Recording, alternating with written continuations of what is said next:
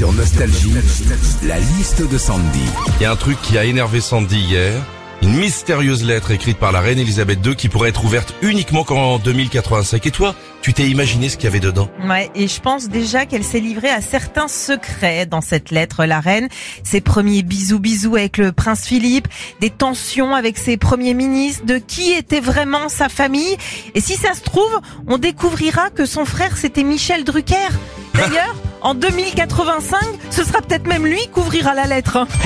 Dans sa lettre aussi, je pense que la reine Elisabeth a laissé ses notes de frais professionnels, Philippe, hein, et notamment ses frais de transport. Et c'est là où je pense qu'on hallucinera quand même en 2085 quand on découvrira que durant tout son règne, elle a fait 21 000 trajets dans le monde. Londres-Nairobi, Londres-Pékin, Londres-New Delhi, entre autres. T'imagines, c'est énorme comparé à nous qui en 10 ans de règne à Nostalgie avons juste fait un pari puis du fou.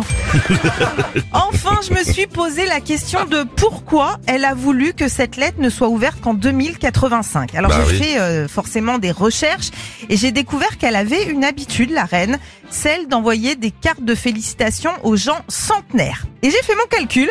En 2085, Philippe, on sera, toi et moi, centenaires.